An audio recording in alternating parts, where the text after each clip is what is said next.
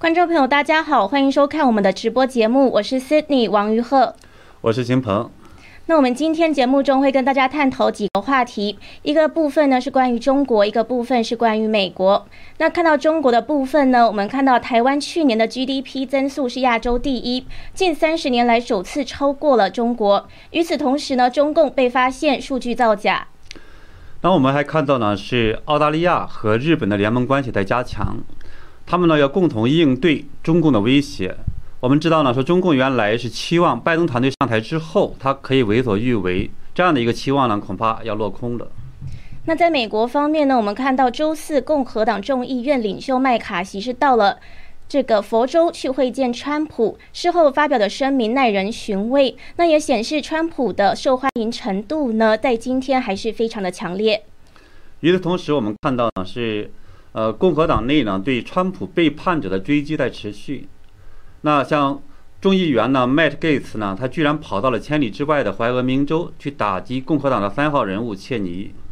是，那这个以上就是我们想要今天想要跟大家讨论的话题。那首先我们是看到，在全球大瘟疫期间，有一个地方的经济表现是非常的好，那那个地方就是台湾。你的家乡对吧？是。台湾去年的经济增长速度是接近百分之三，甚至超过了中国大陆。台湾二零二零年的经济成长率是百分之二点九八，超过了中国大陆的百分之二点三，而且呢是近三十年来第一次超越了中国。秦鹏，您身为经济专家，您是怎么看这件事情？呃，这个其实我觉得是在我的意料之中的，因为我们知道呢，在过去的一年中，大瘟疫席卷了全球，谁能抗疫成功，那一定这个国家的经济一定会做得好。是。而我们看到呢，实际上做的最成功的这个国家之一呢，就是包括这个中华民国，对吧？我们也叫台湾。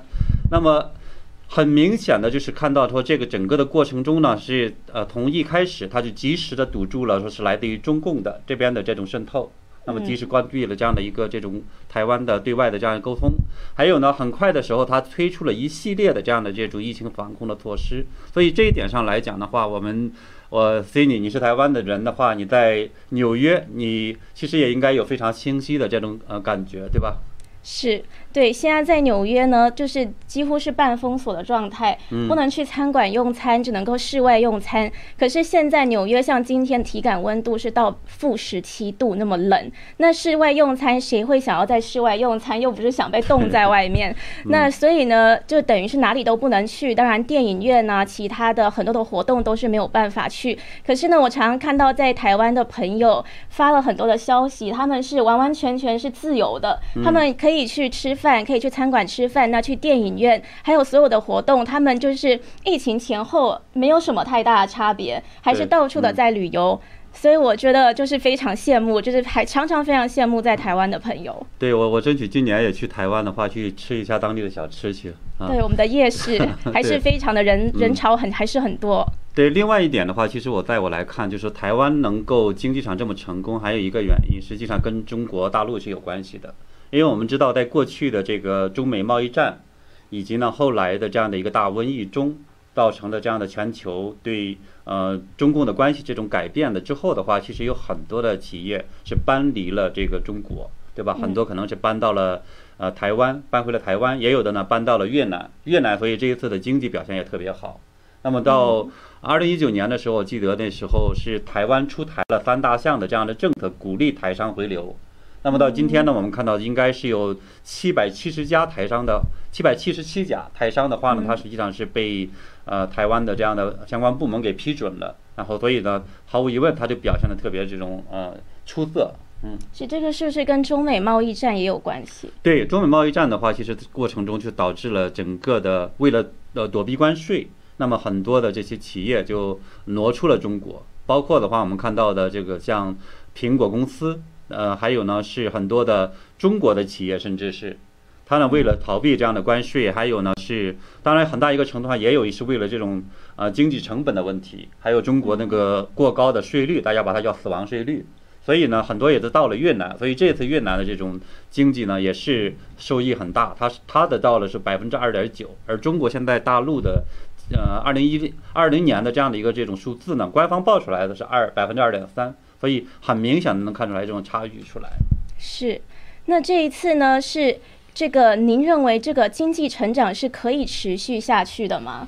在台湾的这个经济成长？对，我是认为这个会持持续下去，因为我们现在呢看到经济的，就是说瘟疫的这样的一个这种影响，现在还没有改变，这是一个。另外呢，实际上就是在短期内的话，其实这种呃。对中台湾的这样的一个，就民主世界对台湾的这种认识，还有呢对中共的认识，或者是这样的一个企业的这种发展来讲，其实还不会一下子这么挑头，也不会一下子改变。事实上来讲的话，我们看到这几天的这种拜登政府，他们对这种关税的态度，对呃中共的这样的一个态度上来讲的话，他也不会说一下子去调转头去。而且呢，很多的从高科技，因为我们知道在大陆的很多企业非常担心的高科技去被中共去窃取。因为它系统正在去安排降解啊，或者什么方法，那么呃，就是世界首富特斯拉，对吧？是就是马斯克的这个特斯拉呢，我们看到它实际上在大陆的这个企业在扩大，嗯，但是呢，它基本上是没有这种高科技研发人员，因为它的真正的研发还是放在了美国，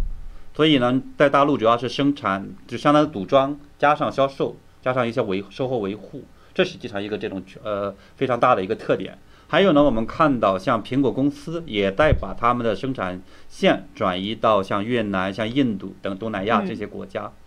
那么最近呢，我还看到就是高科技的，像这个 IBM 呢，因为它在中国的这个研究院也是非常有名的，而且是持续了二十五年。啊，IBM 呢也关闭了中国的研究院，所以实际上也代表的话，未来的中国的高科技这方面的话，可能也会受到影响。所以在这种情况下的话，我们其实认为的话，是作为台湾的经济的这样的一个民主国家，又要去建这样一个新的产业链，所以对他来讲还是很有帮助。而同时来讲的话呢，就是中国大陆呢，其实在经济方面的话，其实还是有很多这种隐忧的地方，所以呢，不会那么很理想的一个状态。嗯，是。那我们也是看到说，中国大陆的中共当局呢，也是在鼓吹今年的经济是非常好。但是呢，我看到有分析说，这个大陆出来的数字有很大的猫腻。这个分析是说，中国取得百分之二点三的经济增长，可是呢，是说中国的统计部门去年其实悄悄的地下调了二零一九年的经济数据，所以呢，就降低了这个二零二零经济数据的一个参照基础。那这个是怎么回事呢？呃，对中国的其实这种政府的话改数字是一个比较非常常见的一种事情，因为特别是来讲的话，我们去年知道呢，就是这种固定资产投资，就说实际上大家都很清楚呢，就是来自于民营企业或者是这些情况下的话，其实它不会是在这个时候投资的。大瘟疫情况下，甚至呢对于经济前景又很不好，所以其实能够看出来呢，网上很多人实际上失业呀或就业啊或许多方面是非常紧张的。所以呢，就是真实的数字上来讲的话，固定资产投资这方面实际上很低的。真正的是靠的是谁呢？是很多的钱呢，是呃投到了这样的一个就房地产上边，实际上被政府后来又挪用了，进入进入了这样股市有一些。所以这实际上是一个特点，他说他就把这个东西数据调低了。还有另一个方面的数据呢，它是调低了这种消费，消费率的话，实际上这个也是这样的话看起来很漂亮。那我们知道呢，也是三驾马车里边的话是消费投资加上是呃出口，对吧？这两驾马车的话其实已经很相对很惨，所以这个时候的话看起来是数字还很漂亮，但实际上这里边是藏了很多的这种虚假的一些这种泡沫和水分的东西。是，就是常常听到一些中国的新闻呢，就都常常都是隐瞒什么东西，隐瞒疫情啊，隐瞒这个数据也造假。等等的就很多。对，在国内的时候，因为我是给很多企业那时候做这种企业咨询，所以我们跟地方政府或者什么跟他企业有打交道的时候，他们也跟我们讲过，他们有些数据怎么来去处理。所以这方面的话，其实大家很清楚，就是说这些数字好多时候实际上是一个政治数字，而不是说真实的经济反应。是。那我们看到这个印太方面，很多华人一直在担心说，拜登政府上台之后，川普推动的印太战略会受到改变，让中共是再次的崛起。但是呢，我们看到最最近的一个消息，就是日日本驻澳洲的一个新任大使山上信吾，他最近在接受媒体采访的时候呢，是赞赏澳洲对中共强硬的立场。他还说，日本愿意帮助澳洲摆脱对中国市场的依赖，鼓励澳洲加强在东海联合海军演习还有巡逻。那这一次呢，就是看到日本是出来表态，站出来当一个反共的坚硬派。您怎么看这件事情？呃，说实话的话，对日本的反共，我实际上还是就是觉得这是个必然的啊。他这是一方面，但对于他这么高调的话，说实话，我还是有点惊讶的。啊，因为我们现在都知道呢，说是拜登团队呢，他的这样的一个中国战略呢，至少现在还是大家不明朗，甚至很多人都担心的话，他会对中共会相对放软。所以这种情况下的话，日本呢说是不怕打击或者不怕任何威胁的情况下站出来说这种说我们要去对抗中共，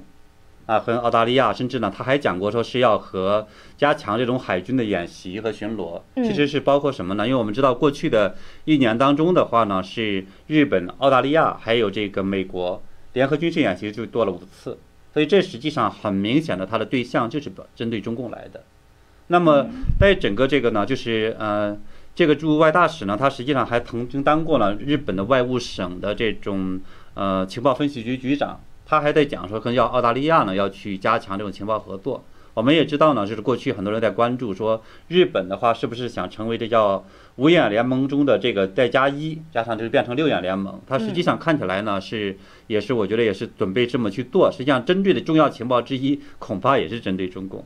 那么。呃，对于日本来说，其实呃，我们可能还关注到另一件事情，就是说，在过去的这个川普刚刚上台之之前呢，那时候其实谈过一件事情，他说准备从亚太的话是呃往回收缩的，但是后来的话，他上台之后，很快的我们发现他推出来一个印太战略，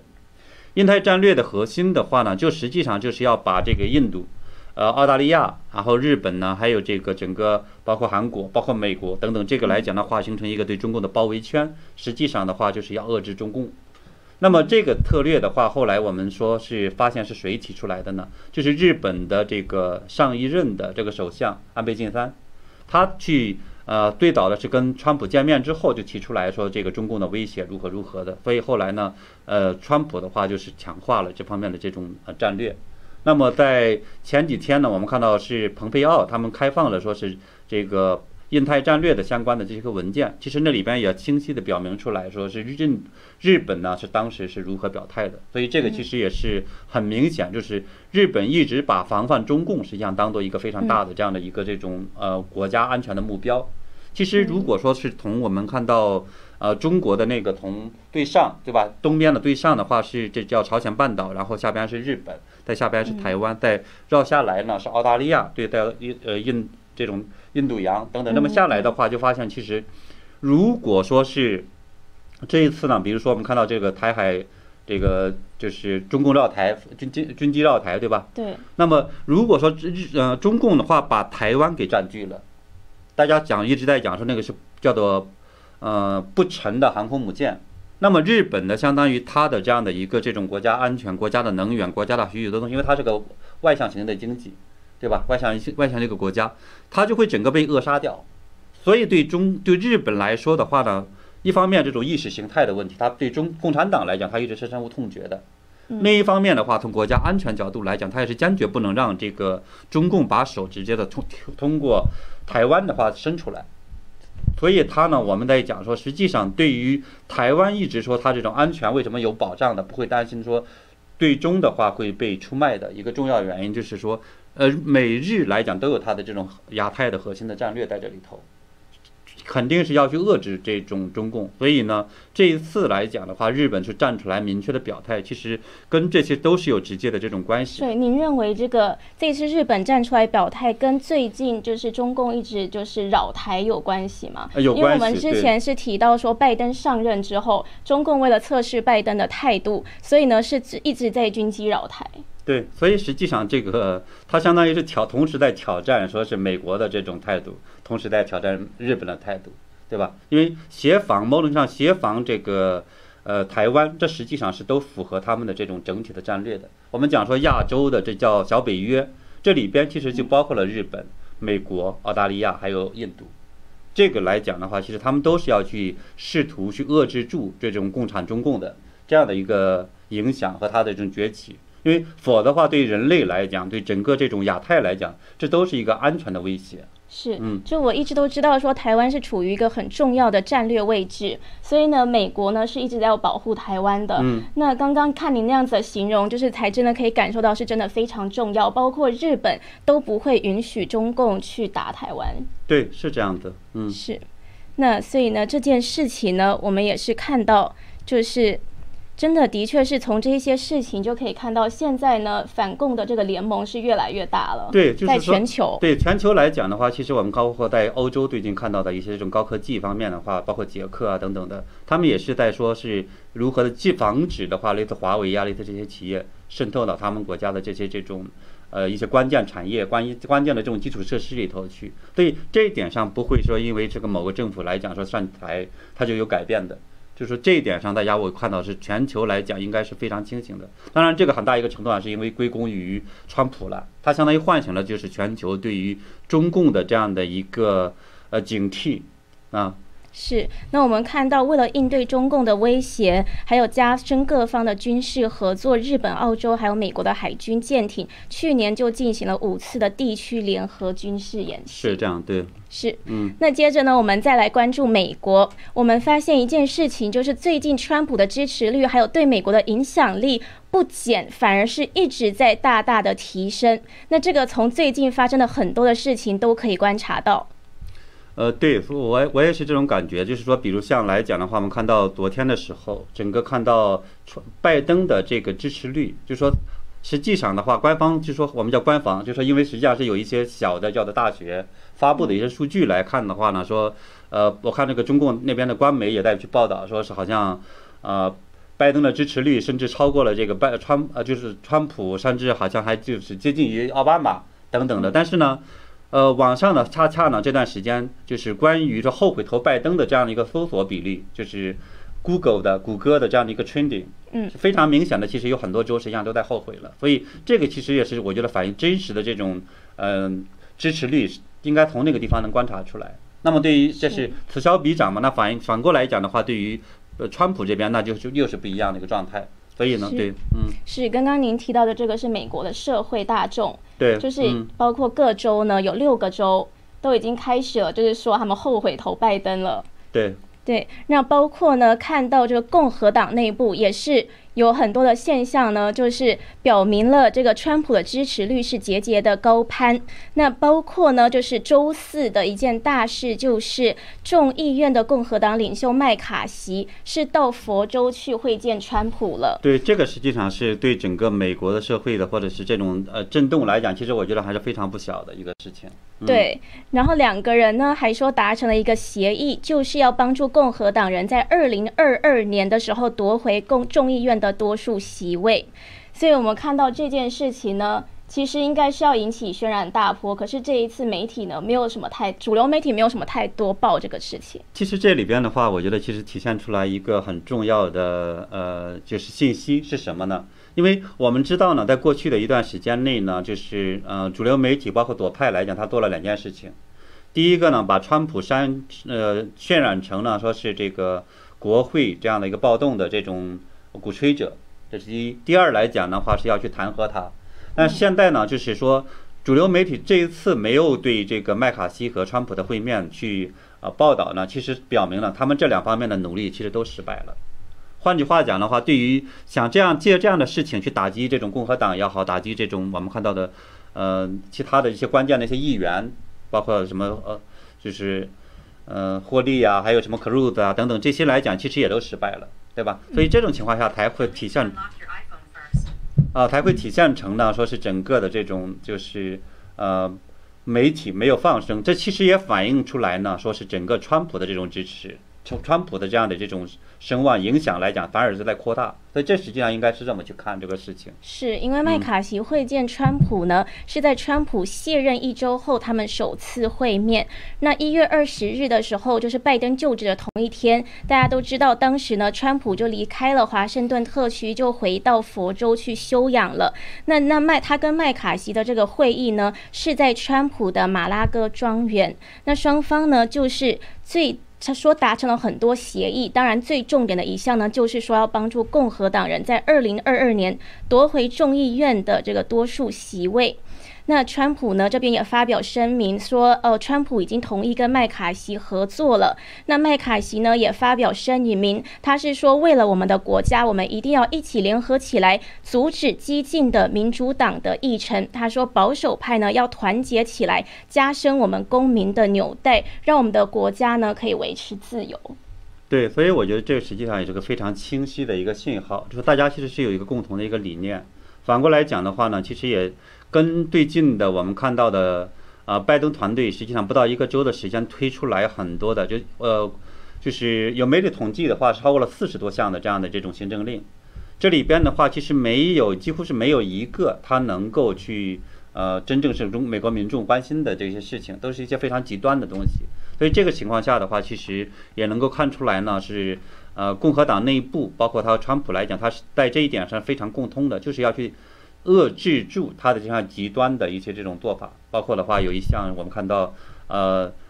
男女的这种厕所的问题，对吧？还有呢是包括呢是昨天的通过的是要去呢呃花美国人的这种纳税人的几个亿的美元一年去帮着海外的人去这种堕胎。这个的话，其实不管是两哪一个党来讲的话，都是百分之呃六十以上的人实际上是不同意这样的一个政策的，所以很古怪的，他们非得去推行。对，所以您是认为说拜登一上任就立即推行了这一些政策是太急了，所以搞得这个共和党内部就算本来有点反川普的势力，就都马上就群起来，就是开始又去支持川普，然后开始呢就要很推的这个就是 push 这个民主党，就是把它推走民主党的这样子议题。对，所以呢，我是就在讲呢，说实际上呢，就是就跟呃我们之前看到的时候，川川普呢打击中共为什么就是说是非常成功的一个原因是什么呢？是很重要的，是因为那个在中国是有一个这个他帮忙的一个好朋友，就是呃习近平。他的话呢，是在中国充当了一个加速师的角色。通过一方面的话，比如说通过一次次的这种承诺了不兑现，包括可能是在香港打击人权，在新疆搞集中营，再呢是贸易谈判的话，呃说了又不算，然后又推翻。然后呢，在国际上其他的这些政策呢来讲的话，也都是出尔反尔等等这些事情呢，包括在中国推行激进的那种毛主义的东西。所以呢，这种情况下的话，其实最终激起了全球的民愤。那么现在的话，我们看到的是呢，在美国实际上的话，也出现了这样的一个叫做加速师的那么一个团队，对吧？就是拜登。呃，拜登只是一个表面的嘛。我们之前分析过，他实际上真实的这个加速师背后的话，可能是类似奥巴马呀，还有这个 AOC 呀，还有贺锦丽呀等等这些人，对，嗯。所以它背后的势力呢，才是真正的加速师。那看到呢，川普最近得到了共和党内部的支持。原本反对川普的，包括参院少数党领袖麦康诺，还有众院少数党领袖麦卡锡，这两位呢，都是具非常具有权力的共和党国会议员。结果他们态度都变了，就是刚刚提到的麦卡锡在佛州会面川普这件事情。那还有麦康诺尔呢，在二十六日呢，也是投票反对参院审理川普的这。个弹劾的案件，那其实呢，这两个议员原本都是反川普的，就是包括这个麦康诺尔，他一周多前呢才说这个国会山庄事件呢是川普煽动的。对呀，当时好像说的还特别严厉。实际上我们现在看的话呢，他在这个上就是上周这一周的是吧？他这个投票中的话，很明显的就是说是。呃，拒绝承认说这个方式是合法的，对，他又反对了这个弹劾案了。那包括麦卡锡呢，他之前呢也说川普应该为这个死亡的事件呢负起责任，结果他现在又到佛州去会见川普，然后说两个人要一起合作了。对，这实际上是体现了我们看到说是各项民调也好或者民意，就是就是毫毫无疑问，他只承认说是川普就是这个最受欢迎的共和党内部的这样的一个这种领袖人物。对吧？所以这是毫无疑问是没有问题的啊。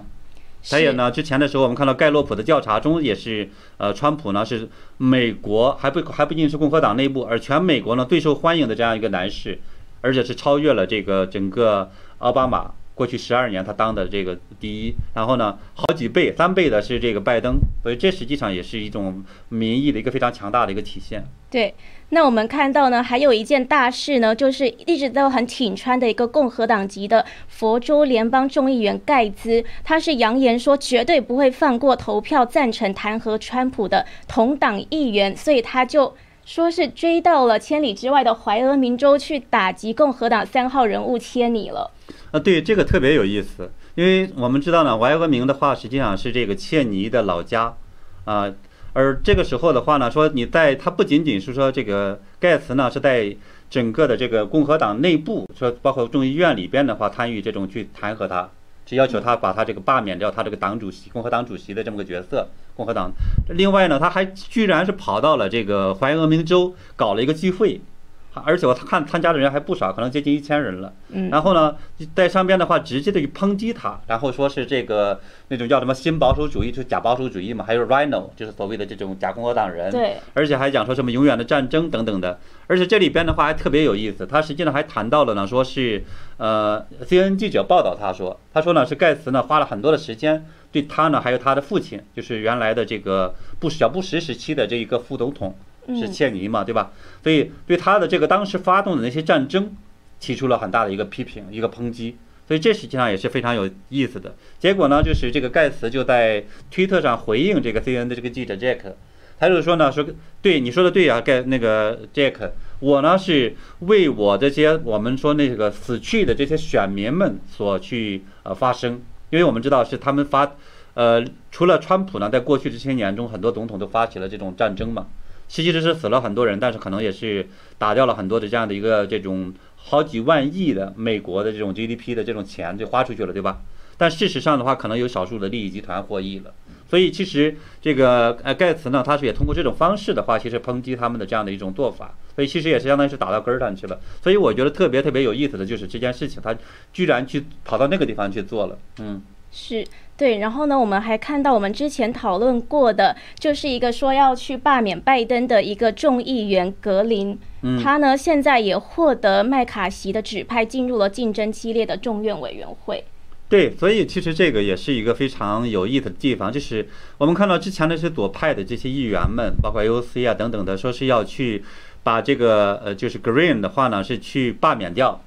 但是呢就是。这第一波的冲击，你发现他们失败了，包括对于这个 Green 的冲击，对于这种是呃获利的冲击，还有那个呃 Cruz 就是克鲁兹参议员的呃冲击等等来讲，他们都想他把他打掉，以这种说，比如说是鼓动暴动啊，或者是去支持川普啊等等名义。也就是说，这个时候的话，当他守住了之后，其实代表了民意，同时呢，也代表了说，川普，我们讲川普主义，或者叫说川普的美国第一的这样的一个思想，还有等等来讲，其实是深入人心的，不仅仅是体现在共和党内，体现在共和党这些选民，还体现在呢，事实上的话，我们看到的这个很多不作声的这些呃民主党人，包括一些媒体来讲，其实他对此也并没有去特别的去。呃，去追追打他们，追究他们，所以这个其实从媒体的态度来讲，我觉得也是非常有意思的一个观察点。这其实呢，就是说，当经受了这波冲击之后的话，其实也就显示出来说，整个川普的影响，川普的这样的一个这种。呃，支持度反而其实是在上升的一个状态，所以这个我觉得特别有意思。嗯，对，而且前几天那个参议院的投票，就是有一个试水的投票，说到底要不要支持这个川普的罢这个弹劾案件。然后我们看到参议院中五十个共和党的席位中，四十五个人都是反对那个弹劾，只有五个人跑票了，只有五个人跑票去支持了这个弹劾。可是他们呢，原本就是支持弹劾的。所以呢，看到其实这个弹劾案呢，现在也不会顺利进行，基本上是通过不了这个六十七席的定罪门槛的。对，所以这件事情其实也是非常大的一个这种我们叫民意或者一个测验，因为我们之前的时候也看到说是整个的这种呃共和党人的，包括很多其他的民众来讲，就是呢说，如果说是这些人投了说是弹劾川川普的这样的票，他们就不会再去投他的票。所以这一次呢，我们看到切尼的这种在怀俄明的支持州。支持率呢？它现在跌到了多少呢？你想象不到，百分之十。而且呢，有百分之七十三的人在讲的话说，他不会再去投他的票。所以这和之前的这种民意调查也非常这种相似的。所以这个其实也能够反映出来。那么，之所以弹劾案里边的那么多的人，实际上是没有敢去说是承认这个是个合法的，不太敢说去投这种支持的弹劾川普的这样的一个这种法案。其实很大一个原因，这是民意据畏惧于民意，这是。他们不敢得罪的，对吧？否则的话，他们在输的时候，谁又来去敢去呃弄他们呢？所以这个其实毫无疑问是是不行的。所以我们也看到了这一次的这个麦卡锡呢，是在会见川普的时候，他那里边有一句话特别有意思的就是说，呃，川普总统的这个支持率呢，从来没有像今天的这样强大，这比任何的这种呃时候都重要。这句话的话，我觉得特别特别这种。呃有还有耐耐人寻味，对吧？对，就是他原本他说比以前还要强大。对他原本是谴责川普的，结果现在去会见川普，然后又说了这种话，完全改口，完全一改之前的态度。对，所以您觉得是什么原因？就是真的是发现民意真的是很支持川普，所以他要是再不支持川普的话，他就违反民意，下一任就选不上了。选不上了，那而且共和党会大败嘛。另外的话，其实川普我觉得这种过程中也体现出这种我们叫说大度，就是他虽然过程中很多人实际上是背叛了他，但是呢，他并没有说是呃，因为共和党里边有百分之五十六的人是说是川普应该支持他，支持他是说成立成立一个新的政党，而且呢。就是从十一月三号之后的话，其实有大量的这个共和党的这种选民，就是因为这种他们软弱，实际上是跑票了，就说是整个是退出了共共和党。所以这种几个力量呢和各种一组合，你就能够发现，实际上来讲呢是呃这个时候，如果说呃川普真的是为了个人，为了总统啊等等，他是完全是可以去去抨击他们或者做什么东西。但是呢，他自己首先让助手去讲说，我不会去呃单独的成立新党。另外呢，他直接的去讲呢，就是前两天就是成立，我们看到这个呃他的这种办公室的时候，在佛州对吧？高调的成说宣布成立办办公室，那时候他就宣布说，我的这个接下去的就任务之一就是要去帮助这个共和党去赢回就是呃国会。所以其实你这个释放出来的善意的话，我相信呢，就是民众看得到，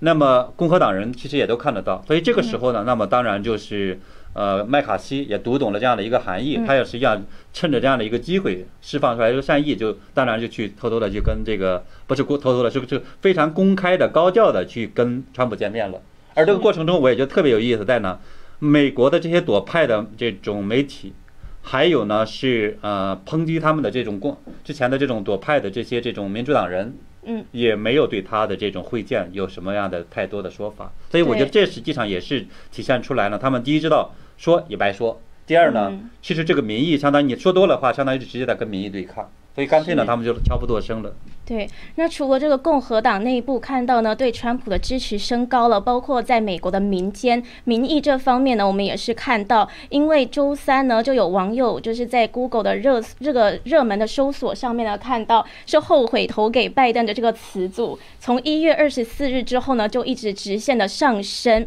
然后呢，按区域计算的话呢，搜索量最大的州呢，包括康州、田纳西州。马瑟诸塞州、密歇根州、纽约州，还有德州。还有德州，德州的话，最近还赢了一个案子，对吧？就是说是起诉拜登政府的话，是呃暂停、冻结了，就是驱逐非法移民的这样的一个这种行政令，嗯，对吧？所以赢了这个，所以这其实也是体现出来，我们叫做当保守派力量去反击的时候，其实就是川普主义胜利的一个过程，是吧？这是一个。然后最近呢，看到的一个大话题，就是我们昨天才聊完的这个 GameStop。GameStop 的这个股票嘛，那很多人说呢，这个背后有川普的这个身影。因为包括这个 GameStop 那时候很多的股民、很多的散户，他们是通过 Reddit 的那个平台，就是这个华华尔街赌徒这个平台，然后那个平台的这个头像就是一个散户，非要赌徒，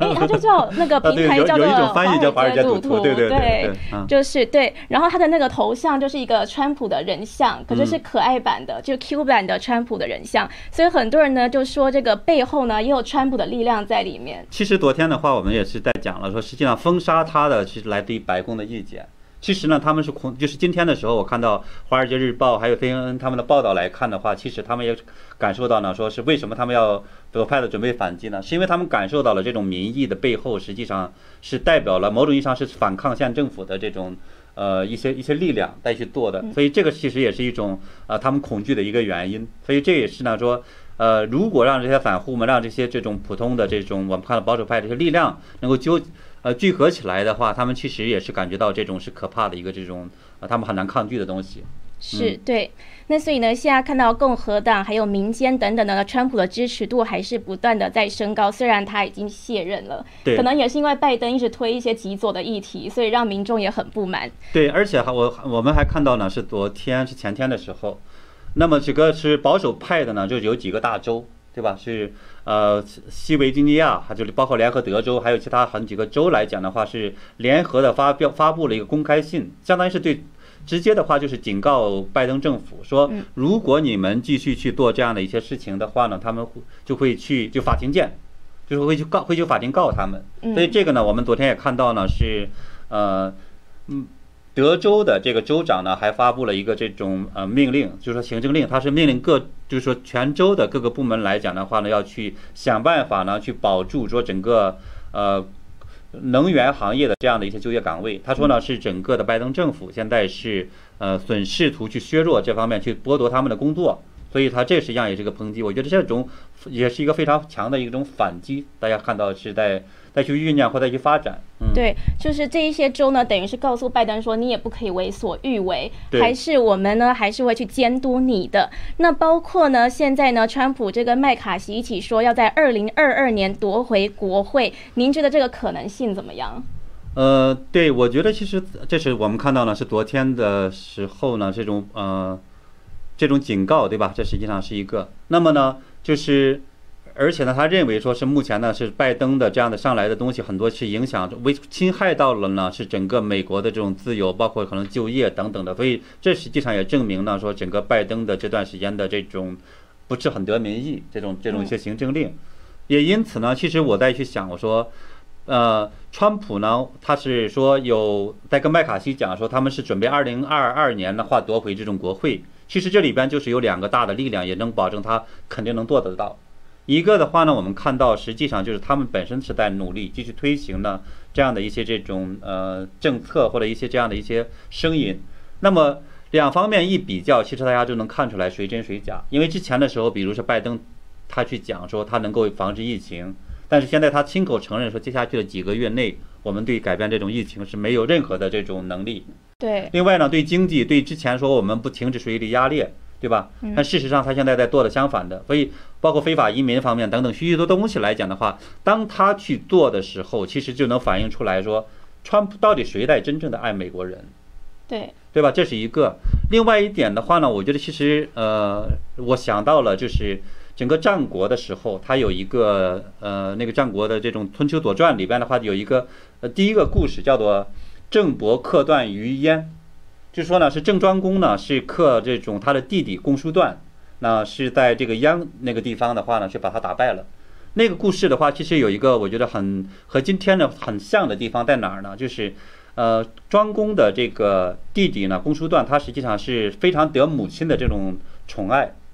所以呢，母亲老想把这个他哥哥，就是庄公的这样的一些这种什么。土地啊，还有这种城城池啊，还有很多东西啊，都给拿走，甚至呢，最后还想扶持他去篡夺郑庄公的这样的一个位置。结果呢，后来是庄公就采取了一个措措施，什么呢？我就看着你折腾，结果呢，最后他不断的折腾折腾，到最后呢，就是膨胀到了说他是要造反。结果呢，最后的话是这个时候庄公呢，就是奋力一击就把他给打败了。啊，所以呢，后来也留下了一些很多这种呃美妙的故事吧，包括可能见他母亲呢，说再不见你了。当然后来他想他母亲的时候，就是说在挖了一条这种地道，说是建黄泉，对吧？嗯，在黄泉之下建，它实际上是那个故事留下了这种呃再去传送。那么这个故事其实我觉得谈到了什么呢？就是目前呢，其实川普为什么我觉得他一定会，假如他们二零二二年一定会赢呢？你就看着这些左派们折腾。你就看着这些加速师们折腾，折腾的结果的话，他会快速的会去失去民意，快速的大家会认为到这是完彻底完蛋的一个东西。嗯，我们知道二零一六年的话，拜川普之所以赢，其实很重要原因就是因为他之前的那些这个建制派们瞎折腾，最后导致了这个结果，对吧？所以现在的这样的一个这种事情发展下去的唯一的结果，也一定会看到我们说是整个他们会彻彻底底的就会内部反了，然后的话整个这种。呃，失去了民意，最终的话呢，可能自分五裂，彻底的崩溃，自己把自己折腾死了。所以呢，我是觉得这个是接下去我们一定也会看到的这个呃结果。所以呢，我说这个川普呢，能够和他们将来能够翻盘的一个取胜的这种绝密武器，就是看着他们折腾，啊，这是其中重要的一点，对。是对，就是有点日久见人心，或者日久露出马脚，然后呢，就让民众呢，就是那种像川普说的这种沉默的大多数人就不会再沉默了。对，包括可能我们看到之前的这些民主党的这些支持者，因为前两天呢，就说你刚刚提到提到那六个州的这些后悔投拜登，这其实是他的原来的支持者，后悔。对，更不用说是原来的那种中间派，还有这种呃共和党，所以这个其实我觉得是接下去这种呃力量，政协的力量、阴阳的这种力量的话，它也一定会发生反转。所以呢，我觉得我们接下去呢，也和我们的观众朋友们一起来去见证这个伟大的历史时刻。是，就让我们拭目以待。